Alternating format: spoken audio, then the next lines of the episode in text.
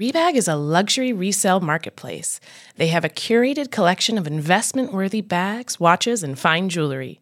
Each piece is carefully vetted and verified by experts. You can buy and sell finds from the world's top brands, including Hermes, Chanel, and Cartier. Head to Rebag.com to get 10% off your first purchase with code REBAG10. That's Rebag.com to get 10% off your first purchase with code REBAG10.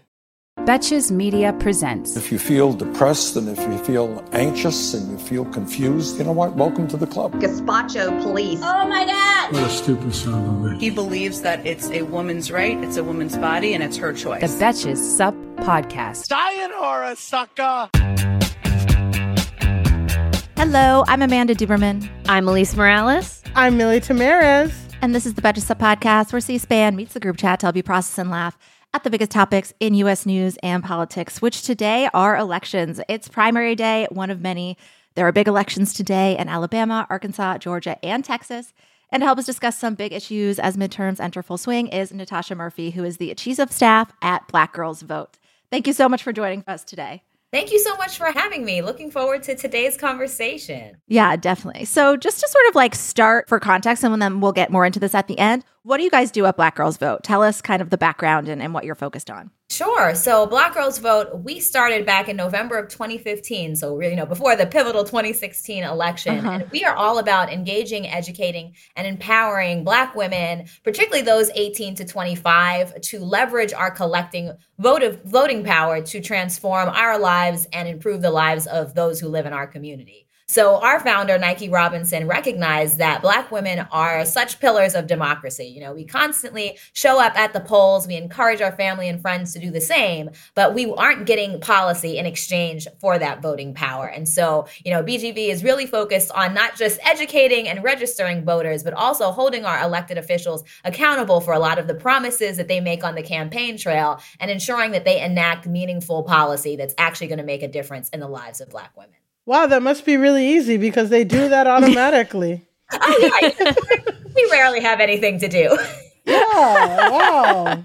What an I easy mean, job. what an easy, simple, simple, easy to do list. I mean, so so you mentioned like black women have tremendous political power. Democrats specifically rely on them. But I mean, a lot of a lot of types of candidates do. So we had Alexis McGill Johnson of Planned Parenthood on the pod yesterday, and we did touch a little bit on Bill Cassidy's comments, but we didn't really dig in, which I'd love to do while we have you, I mean, Senator Bill Cassidy made very disturbing comments over the weekend about black maternal mortality in Louisiana, the state he represents. This man's a medical doctor. These comments, you can't say enough how ignorant and dehumanizing they are. But also, this man runs for office in a state where a third of the population, and therefore its voters, are black. Louisiana, I think, has like an anti choice Democratic governor right now. So I guess to start, like the political power of black and non white voters will only keep growing. Why aren't these guys like even trying?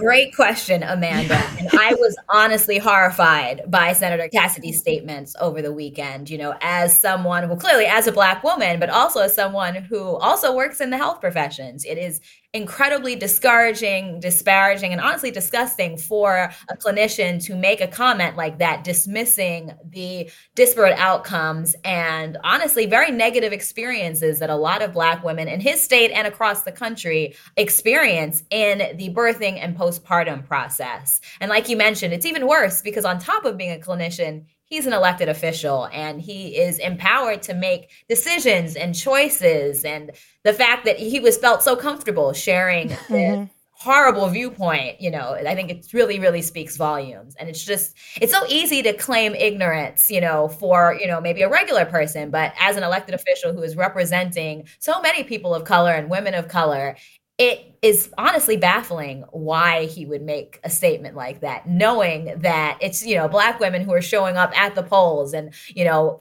marching at the forefront of a lot of these issues. You know, I think we're at a point now where we're sick and tired of having to try and prove our worth and, and show why we should be treated, you know, with the same respect and dignity that, you know, other groups and demographics receive. I mean, for me, it was a little disturbing as a black woman because, you know, when I go to the doctor, when they ask me how many sexual partners I have, it's like, well, if you count losers, I don't. it's not that much, and the doctor says that doesn't. Uh, you have to count losers. So, Ugh. You know, I'm biased. sorry, That's- Governor, or is it Bill Cassidy, um, Senator Bill Cassidy. Uh, it don't work like that. Um, I'm sorry for making a joke, but honestly, yeah, no, have to. You It- it- gotta. it is just like everyone says, like these anti-choice laws and all of this is a, you know, is their way to like they want more white babies. They want to like not lose. Like it- it's just so clear that they who they value and all that stuff. And but you know, I mean, it's too late. Like we're all getting more control and more power, and Yeah. black girls' vote is winning. So you know, you got the easiest job in the world, Natasha. well, as you were saying that, Milly, I thought like now that when he he was saying that, like he really thought he was doing something. Like he would have a receptive audience being like, "Oh, in that case," which is almost which is even more disturbing that he felt so comfortable that that there would be enough people just like, "Oh, I guess it's not that bad then," which is so oh yeah, and you're right. Sad. Black. Yeah, we shouldn't count black. Like oh my god. Right. Yeah. it was kind of like honestly to bring it back to a Betches thing. It's like um Chris Harrison uh talking about, you know, the racist Matt James bachelorette at the antebellum ball. Oh, yes, and right. Rachel Lindsay just let him keep talking and digging himself in a deeper hole. Oh, And yeah. uh yeah, same thing. Everything yeah. goes Maybe back we to should Bachelor. have we need we need Bill Cassidy on the podcast actually. See what yeah, else he let's says. see who I feel like there's more there. Natasha, Black Girls Vote works specifically to advance Black women's power in society through education and public policies that impact them, as you said. So, in that vein, what other issues are you watching closely this election cycle? What are some non negotiables for candidates who can say that they support Black women? Like, if you want to be an anti Bill Cassidy, what are the things you should be saying? I like that framing. Yeah. Um, you know, but I, yeah, as we approach the midterm elections and kind of work our way through this very interesting and kind of tenuous primary season, Black Girls Vote, we are really shifting a lot of our focus away from our other core issues around advancing equality education, healthcare, and economic development. We're paying very close attention to really voting rights legislation and poverty. And so, one thing that has been a huge focus and major issue area for us, you know, in a lot of our locals and state advocacy as well as federal advocacy is gerrymandering, you know. Post census, we got through that whole process and endeavor, but now the legislative district maps are being redrawn and they're changing. And there are a lot of areas where districts are being split up and it really is just another tactic of voter suppression and you know mm-hmm. voter manipulation and so we've already seen efforts happening in texas and florida and kansas where you know the district maps have changed and voters are not pleased and it's making things difficult more difficult for people to engage in democracy. And so it's really, really important that our uh, existing elected officials, but also candidates, you know, indicate where they stand on, you know, gerrymandering both in the past and moving forward, because we need to ensure that we're not making it more difficult for people to have their voices heard. A lot of times folks will focus so much on, oh, well, you know, it's just a map that's changing. It's no big deal. But, you know, there's instances in which you're diluting the political and electoral power of an entire group of people, or you're make changing voting locations. You know, folks have to mm-hmm. go further and further out to cast their ballot. And so, you know, that's one area that we've been focused on. And then also ending the filibuster.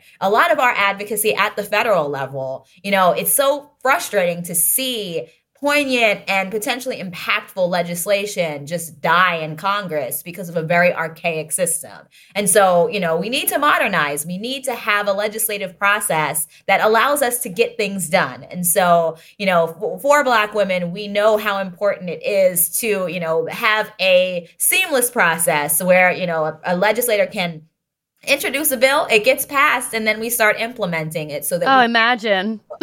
A majority Wouldn't vote. that be interesting if then if more people voted for the bill and then it passed? That would be that would be wonderful. And yeah, to to your point of what you were saying, you know, I feel like when we hear ignorant statements like what we talked about right at the top of the podcast from Bill Cassidy, I think that a lot of those legislators are counting on gerrymandering and just the reduction in voting rights to protect them because mm-hmm. I don't think if he really actually felt beholden to the black women who are his constituents, he would be as thoughtless with what he's saying. And I feel like they use, you know, gerrymandering and they use it to to discourage people and be like, well, your vote doesn't matter, and also your vote doesn't matter. me, You yeah. have no power. It's going to be a pain in the ass to vote. How difficult is it to register? Like all these obstacles are one more thing, and you know.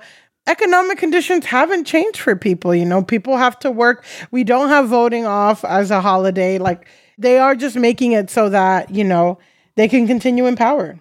Yeah, and I, I think after you know today's elections in Georgia, there will be a lot of. If the turnout is good, I think people will say, "Oh, people were able to out organize the restrictions," but you literally cannot do that with gerrymandering. This is going through the courts, like Yeah. it's.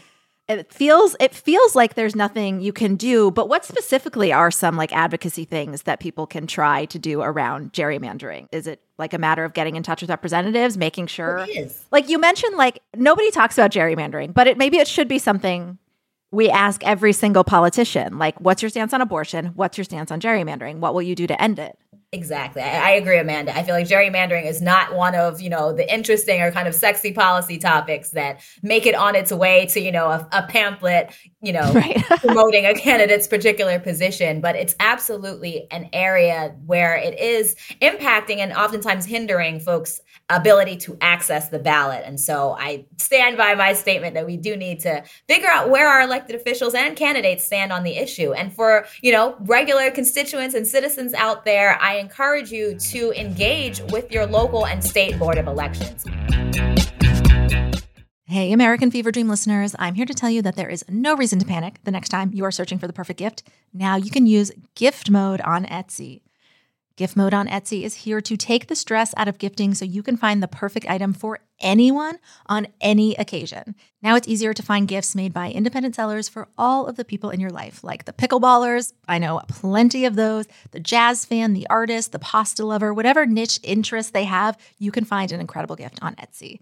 From 90s nostalgia and mixology to reality TV and gaming, there is something for everyone. There is so much pressure around gifting. I usually have a hard time thinking of gift ideas specifically for my dad, but my dad loves flying, he loves airplanes, he loves aviation, and he never gets sick of a cute little gift that has a reference to that. And the inventory for that on Etsy is incredible. I hope my dad lives for 200 years because I can get him a birthday present related to aviation or planes from Etsy for every single one of them, if not hundreds and hundreds of years more. There really is that much. A gifting moment is always around the corner, but whether it's a birthday, an anniversary, a holiday, or even just a day to say thank you, Gift Mode on Etsy has you covered. Need to find the perfect gift? Don't panic. Try Gift Mode on Etsy now. I'm Betches co founder Jordana Abraham, and this episode is brought to you by Instacart. Your fever is high, and the pressure to log in at work is too. But when you finally decide to take care of you, there's Instacart.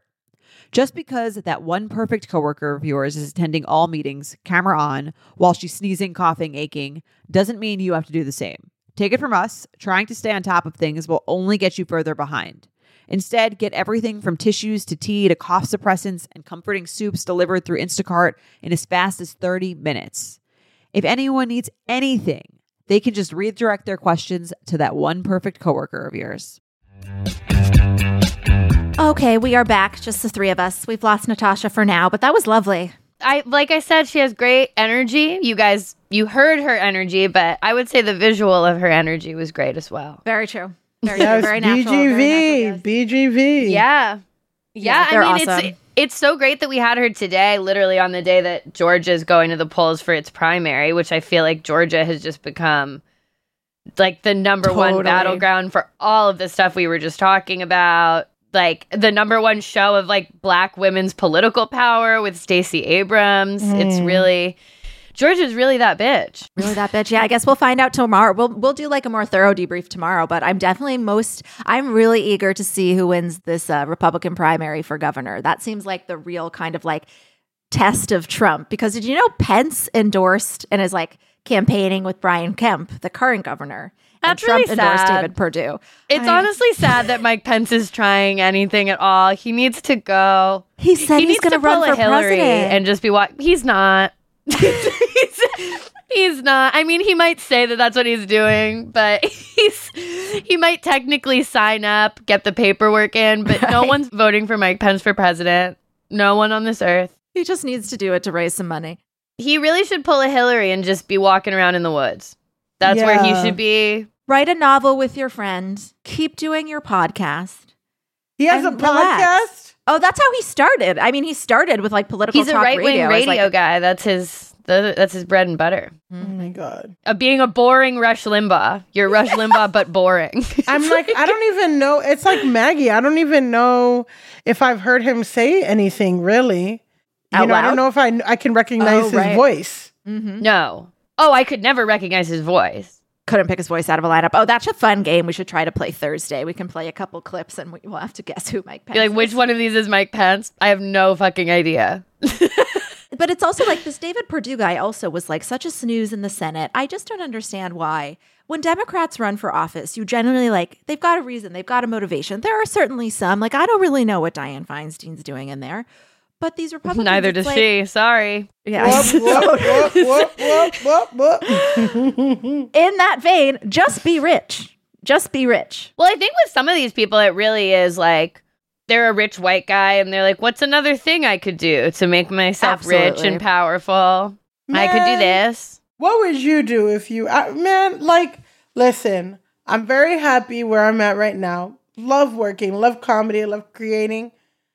I would love to fuck off somewhere in like a tropical place and just hang out, or have like a, or live in a city and like in Europe and like get to eat. Yeah, fresh what would you guys do bread. if you were a rich white guy? What would your move be? I would open a doggy cafe slash like play area in like the West Village that was like a th- you know two thousand square feet, and I would probably have like a membership program. Not everybody could come. No, everybody mm. could come.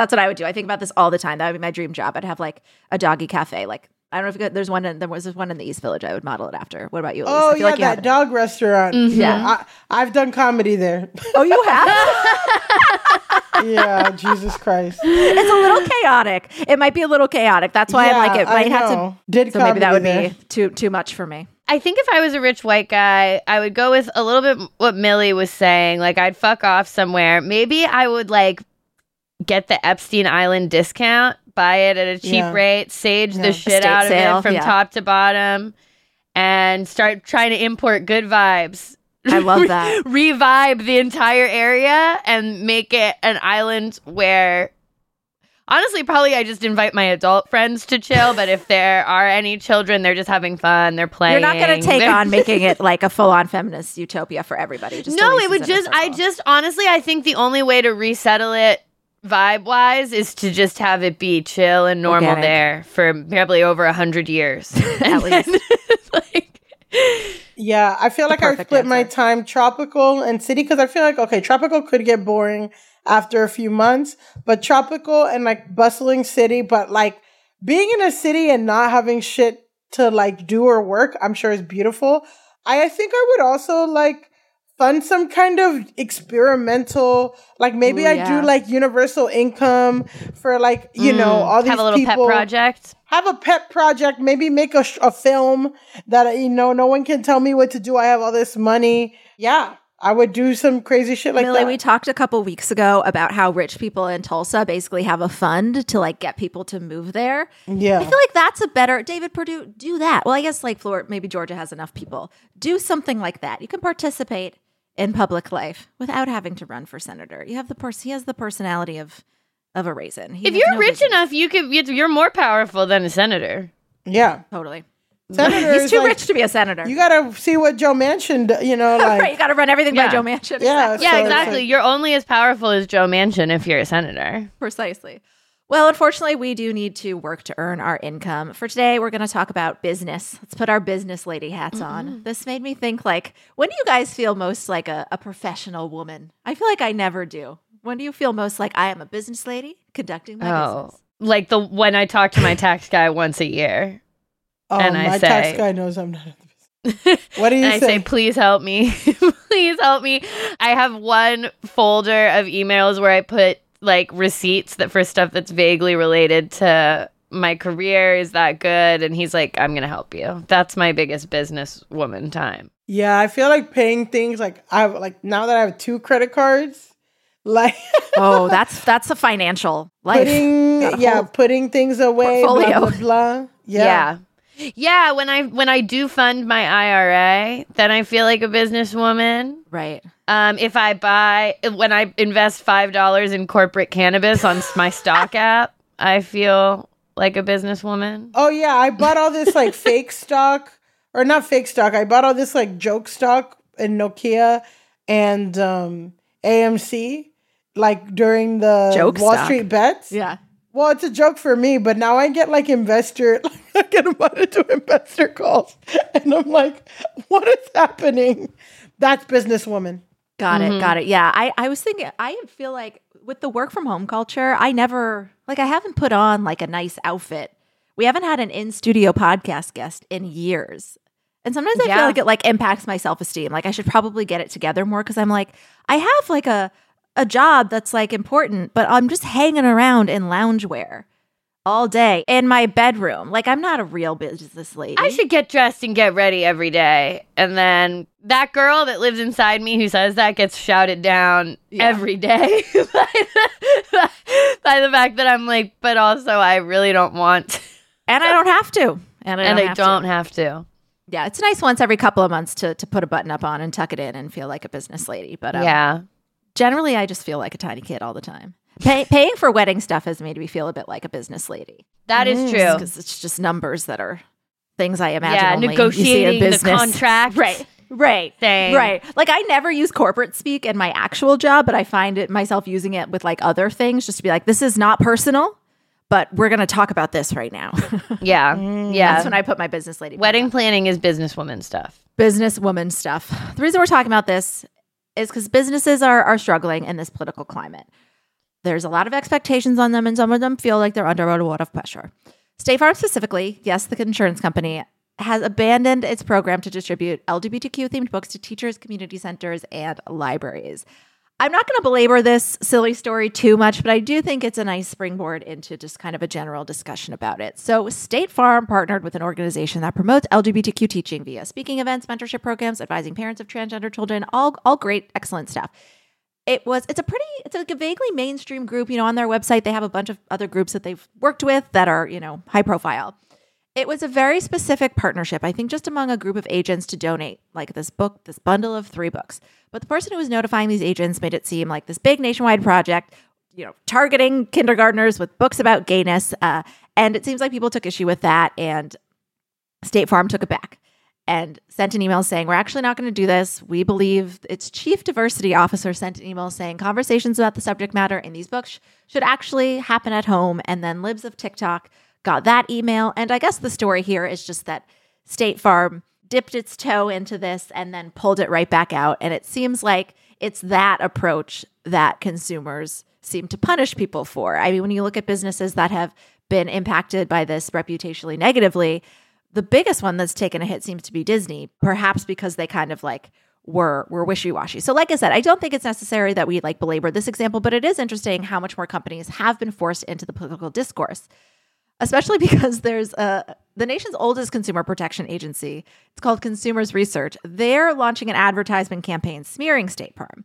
They're going to frame State Farm as being like super progressive in their activism, and they're spoofing State Farm's tagline, like a good neighbor, State Farm is here, with like a creepy neighbor, State Farm is here. Uh, okay. It, it's so funny because, um, sorry, Black Twitter is like, oh, they're probably going to be reactionary because, like, the State Farm spokesman is this, like, Jake.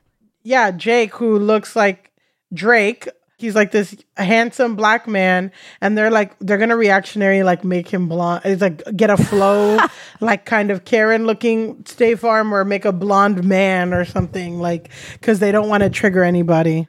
Well, mm-hmm. yeah, that's it's what's interesting is it's just like I feel like a lot of what we're seeing is like starting like 2016 to 2020 there became this huge wave of like companies taking political stances. I think sometimes genuinely and sometimes for clout. Yeah. And now we're seeing how shallow some of these diversity initiatives or whatever actually were where like the second that there's actual pushback or that they Mm. face they get an angry post on libs of TikTok. It's like, Mm. okay, actually we're just scrapping the entire program. So it's like, so how committed were you even to doing this entire program? Or, you know, there there are tons of companies who have like quietly shuttered their diversity mm-hmm. arm in various ways recently. And it's like, I think that, yeah, they like, I remember people sounding the alarm about this in June of 2020, but being like, make sure to follow up with these companies that are making all these statements and posting mm. these big, long, like, we stand with so and so, like, see where they are in a year and a half. And we see where they are in a year and a half. And it's like, they're shutting down everything because they don't want to get in trouble. And I mean, I think it's just, I hate to skewer capitalism yet again, but when we start getting into like corporations are people, they have more power than people in the government, they have more power than human beings, then people start to have kind of parasocial, is it even parasocial relationships I, with no, I think that's an interesting way to put it. Yeah. just like you see, you know, kind of like when a real housewife has views that you like are shocked about because you uh, imprinted all these things in this person. People do that with companies all the time. And it's like, I enjoy this product. I imagine that this product should be 100% aligned. And the company has their own, they just want to make money and they feel like it's trendy now to well, now it's like kind of trendy to do the reactionary wishy washy thing, but they feel like it's trendy to be inclusive, which good. But then these people, and these people are allowed, you know, and it's not even like an over, like an overwhelming majority of people don't care about what Disney puts on Twitter and don't care. But like this loud, small number, they make themselves loud enough on the internet to make it seem like it's so many people.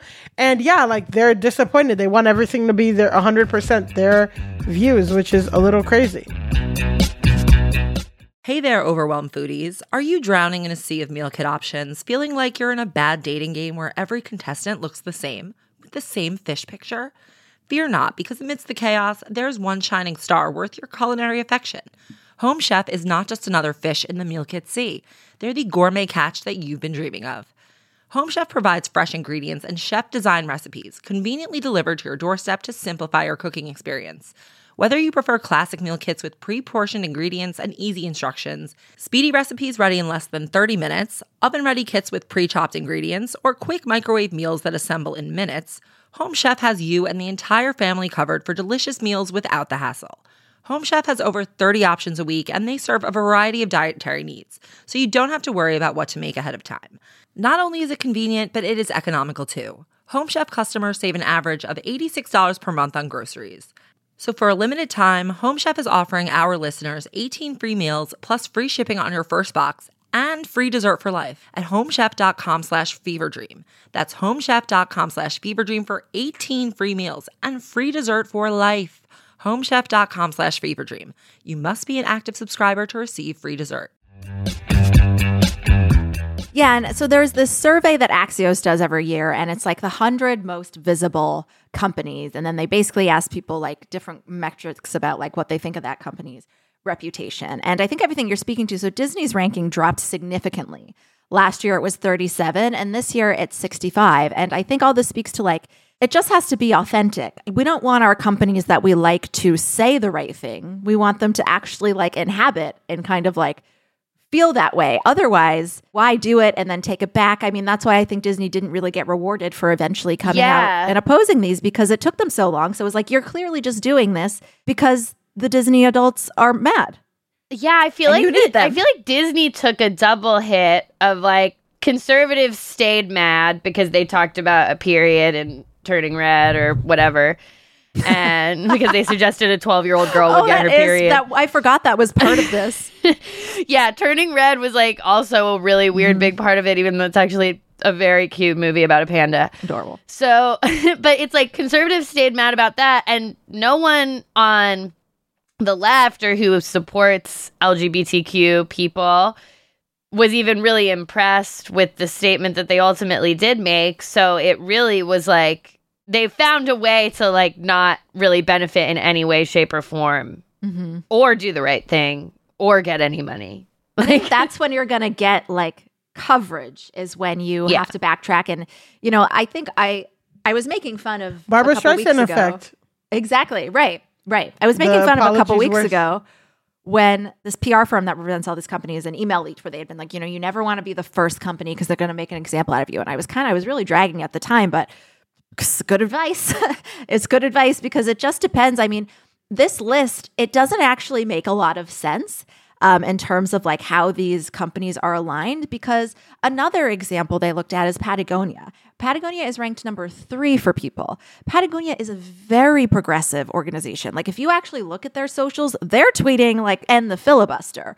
But nobody really knows that because there's not really any like controversy. Nobody, they kind of get ahead of these things. So nobody's ever like, Patagonia, you can't do that. Okay, Patagonia. So, right. So, oh, yeah, they're great. They're like Patagonia, dream advertiser. They're just, you know, like slightly, slightly to the right of Ben and Jerry's, maybe. Slightly to the right of Ben and Jerry's is a very funny like corporate Right. politics scale because because because fucking Ben and Jerry's know will, have- will be like we've released Cherry Guevara our new our new Yeah, sta- our new flavor right, right. and it's fucking great.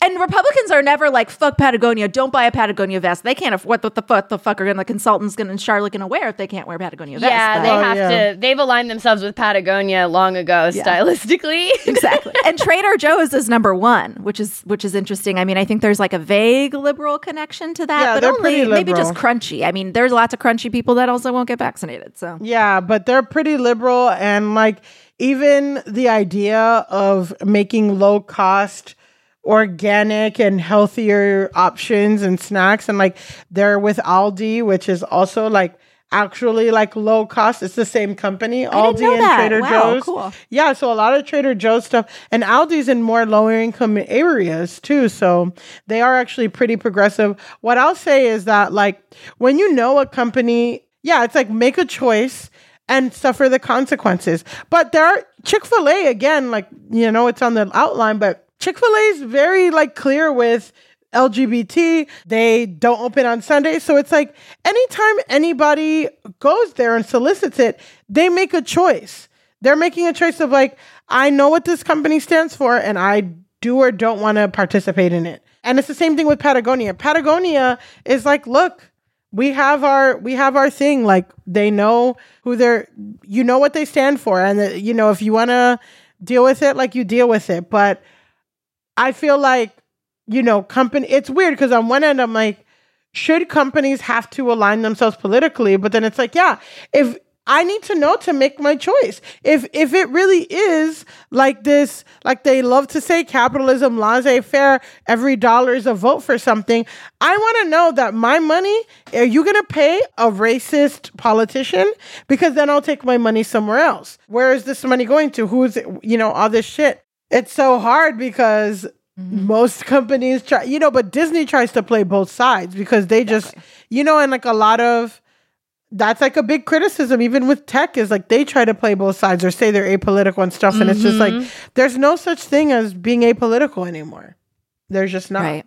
Yeah, and it also does ultimately feel like this very weird surface level song and dance. Not to say like like it's better to have companies thinking that like pr- mm-hmm. promoting these things in whatever way. Like I'd rather have a company donating books about LGBT youth than not, but it, I feel like it hides the real shit, which is like, okay, but what are what are you donating to? Like, what is this company actually funding and shit? Like, even recently, I mean, Elon Musk obviously has been all over the place, but he had that big thing where he was like, I'm not voting Democrat anymore. And it's like, well, actually, you've been donating to Republicans for the past 20 years and we can see those records. So what even is mm-hmm. this? Mm-hmm.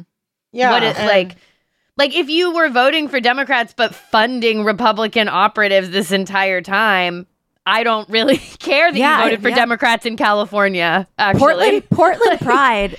JP Morgan tried said to Portland Pride, "Can we sponsor everything?" And Portland Pride said no because they had donated to anti-gay politicians in other parts of the country. And JP Yeah. Morgan had to like admit to their own it happened to another company too, to their own staff like we had pride plans, but now we don't because they said no. So as much as like I don't know, it does like I said, it's like it if it's about authenticity, it does seem like it serves a lot of these companies just to like not say anything than to say something and then go back on it. But like Milly was saying, it gives companies that are willing to come forward an opportunity to like get, you know, a new class of consumers. Like if I went and like, I mean, I still, I have Blueland, so this isn't a good example, but like I am definitely a person where if I was aware of the most ethical and woke option of every single product I use, I would probably always choose it if when I could afford it.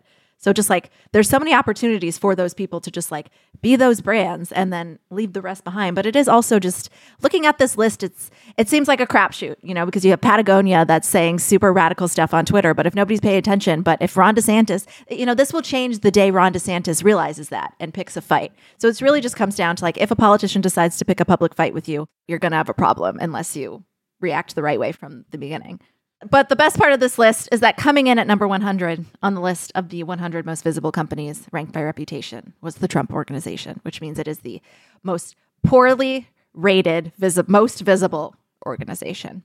what, Thank is- God. what are they even doing now? Just They're paying, paying states, running they from don't- Letitia James. Yeah, Who what knows? does like yeah, I guess they're just paying out legal fees at this point and like defending themselves in court. They sold the DC hotel. Mm-hmm. I oh think yeah, is they done. did. Yeah. They still have Doral. Yeah, he has the properties that he owns. That's the most interesting thing to me is I wonder how long Trump Tower stays in New York City. Oh, As, yeah. I feel like- like they might try to keep that one, but half of those like Trump properties were just like people buying his name. And a lot of them have since taken the name off, like during during the Yeah, because Trump Tower is one of the ones that I think he owns personally, to whatever degree he actually owns anything, because I think he has negative Three hundred he's million still paying dollars. like he's still paying ten ten thousand dollars a day because he's he's in contempt. One day we'll find out where he and Brett Kavanaugh's money comes from. Until the end of democracy, I'm Amanda Duberman, I'm Alise Morales. I'm Milly Tamarez. and this is the Betches Sup Podcast. Bye. The Betches Sup podcast is produced by Amanda Duberman, Jorge Morales Pico, and Sean Kilby. Editing by Jorge Morales Pico. Social media by Amanda Duberman. Be sure to follow at Betches underscore sup on Instagram, Twitter, and TikTok, and send us your emails to suppod at betches.com. Betches.